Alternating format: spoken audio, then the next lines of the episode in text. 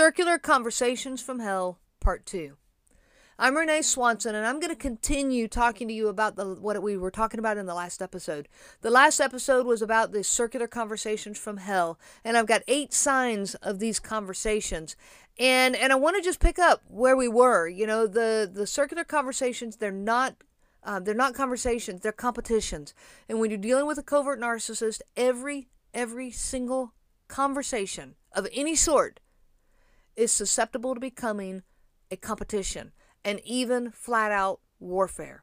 So those eight signs, I, I went through three of them last time. I'm going to mention them briefly here, and we're going to move into the rest of the of the signs. Number one was you find yourself teaching a full-grown adult about basic communication skills and basic human emotions and basic just common decency. Number two, you find yourself thinking, hey, if I could just find the right words, then he would stop treating me this way. If I just, it's, it's all on me. If I could just find the right way to explain it, then he would listen. Number three is these conversations are antagonistic and combative. They, they cause the guards to go up. Everything is all about them and how they were offended or how they were hurt, and, and that you are now defending yourself. So, those three we did last time, and, and you can go back and listen to that episode if you want more detail on them.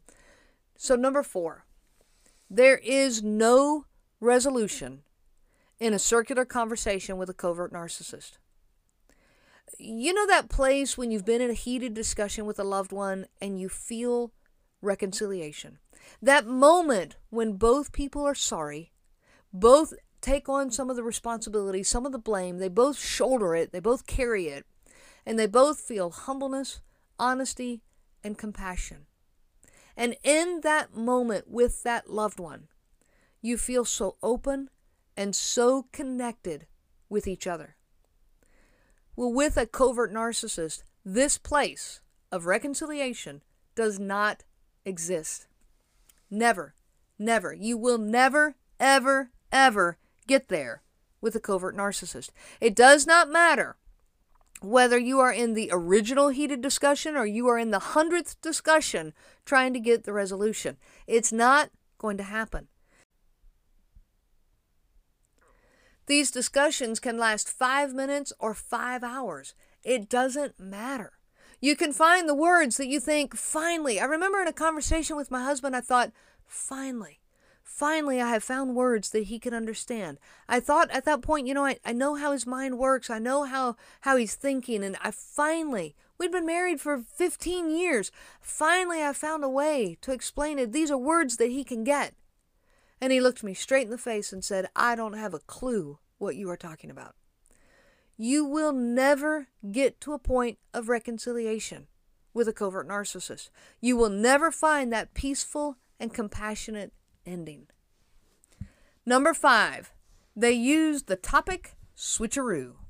If a narcissistic person does not like the direction of the current discussion, I guarantee you that they're going to switch it around.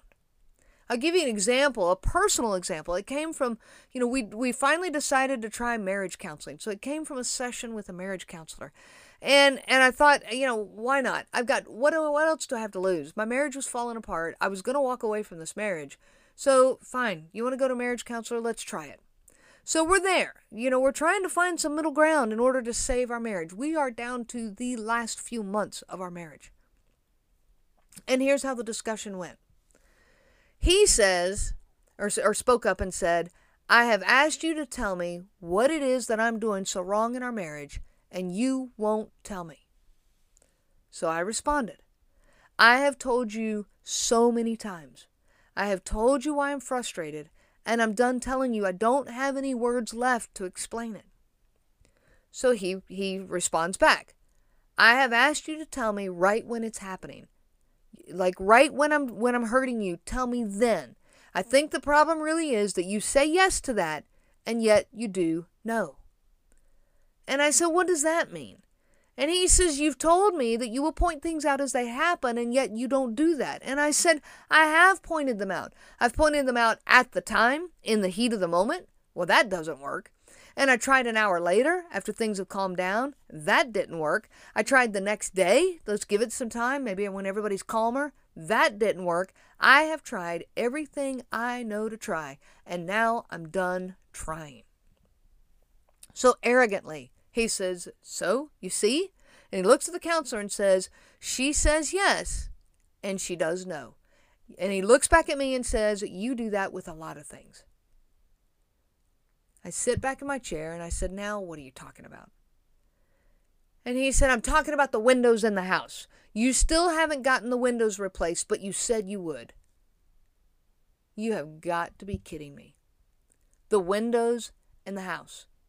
Two years earlier, before this day, we had talked about replacing the windows in the house. It was a discussion that we had had. Yes, I then went and got some estimates.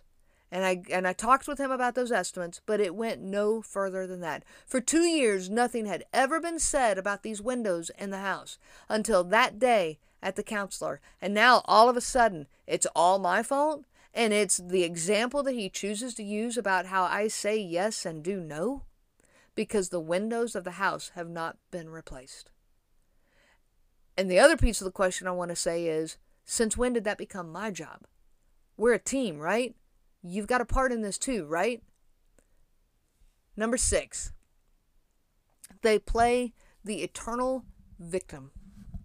This victim role that a covert narcissist can play is amazingly, like, they are amazingly good at it.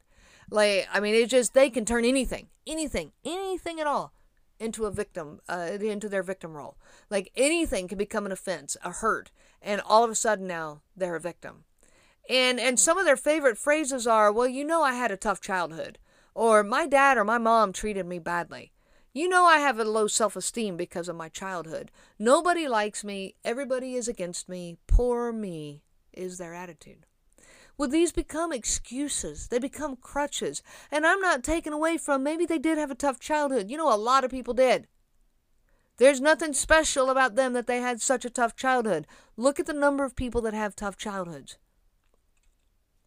but they use them as excuses and crutches and they play that victim card over and over and over everybody then so the, the, the, intimate people in their relationships feel bad for them and let them off the hook you know they don't have to fix anything about them they can go merrily on treating their people however they choose and this victim role prevents them from ever having to take responsibility or accountability so one time I was trying to explain to my husband how his quickness to be offended hurted hurt those around him. He was so quick to be offended. And it, and it hurt. It hurt everybody. And I told him about this and so he asked for an example. So I said, "All right." I said there was one evening he was cleaning up the kitchen and he was emptying the dishwasher and I asked our son. Our son was like 8 or 9 years old. I asked our son to go help him empty the dishwasher. Well, this offended him so badly that he stormed out of the room and closed himself, you know, upstairs in the guest room for like 45 minutes.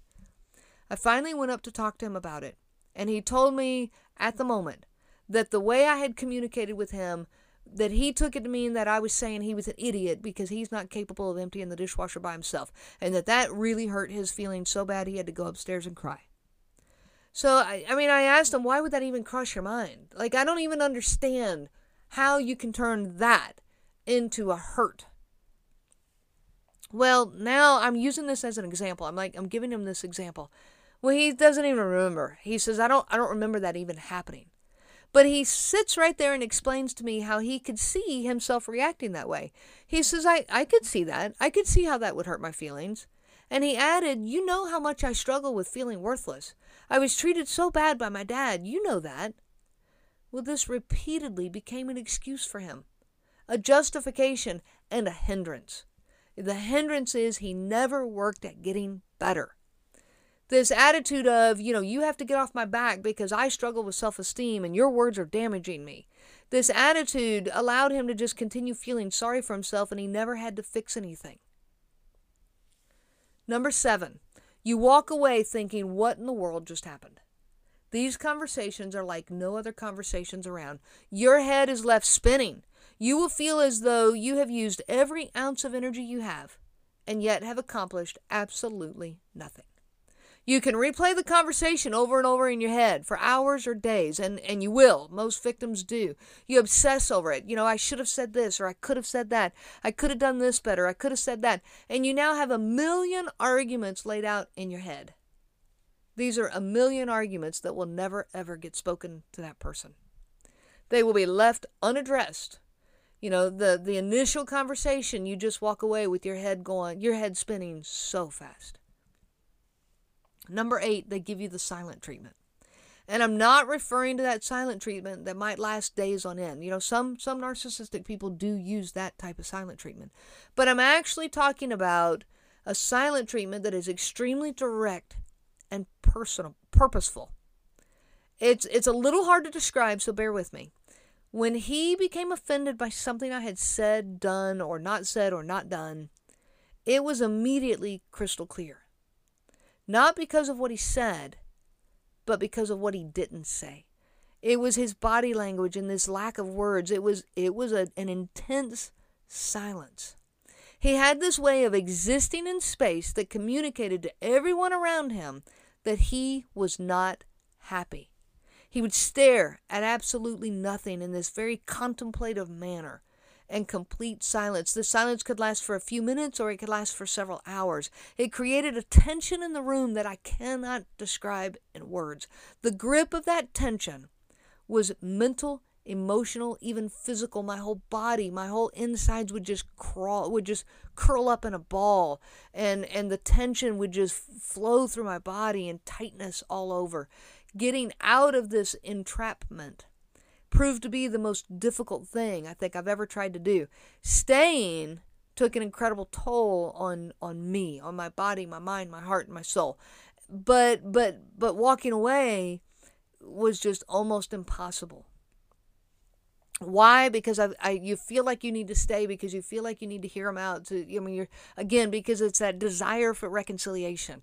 You so badly want the reconciliation that you're willing to endure these conversations from hell just to try to get there, but you don't ever, ever get there. So if you find yourself really feeling like something is really truly wrong in the conversation with with your you know significant other or with a family member whatever whoever the covert narcissist is in your life listen to your instincts.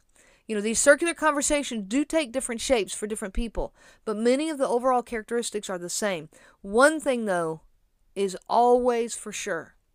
The one that's on the receiving end of this conversation if you call it that it's this this combat this conversation from hell that one person on the receiving end they are left feeling emotionally drained and completely hopeless. Learn to cut these conversations off before they even get started. You have the right to walk away. So if you feel like this conversation is about to stir up between you and that, that significant other person, walk away. Leave the conversation before it can even get off the ground. Please accept that you're not going to find reconciliation with them. It took me a long time to realize that, but once I truly accepted it, I quit trying to find it, you know, so hard. I, I was digging in for all it was worth trying to find reconciliation with him. When I let it go and I knew I was no longer, I, I just, that was no longer my search because I knew it wasn't going to happen. Well, then I could walk away when before the conversation even would get off ground when he went into that moment of silent treatment that moment of oh you've hurt me and now i gotta ponder this i left. Leave the room. Hey i gotta i gotta go out for a little while. I'm headed to the grocery store. Leave. It's on him if he wants to then try to bring it back up later and many times in my situation he did not. So no one no one has the right to treat you that way. No one should ever be forced to sit through these conversations from hell.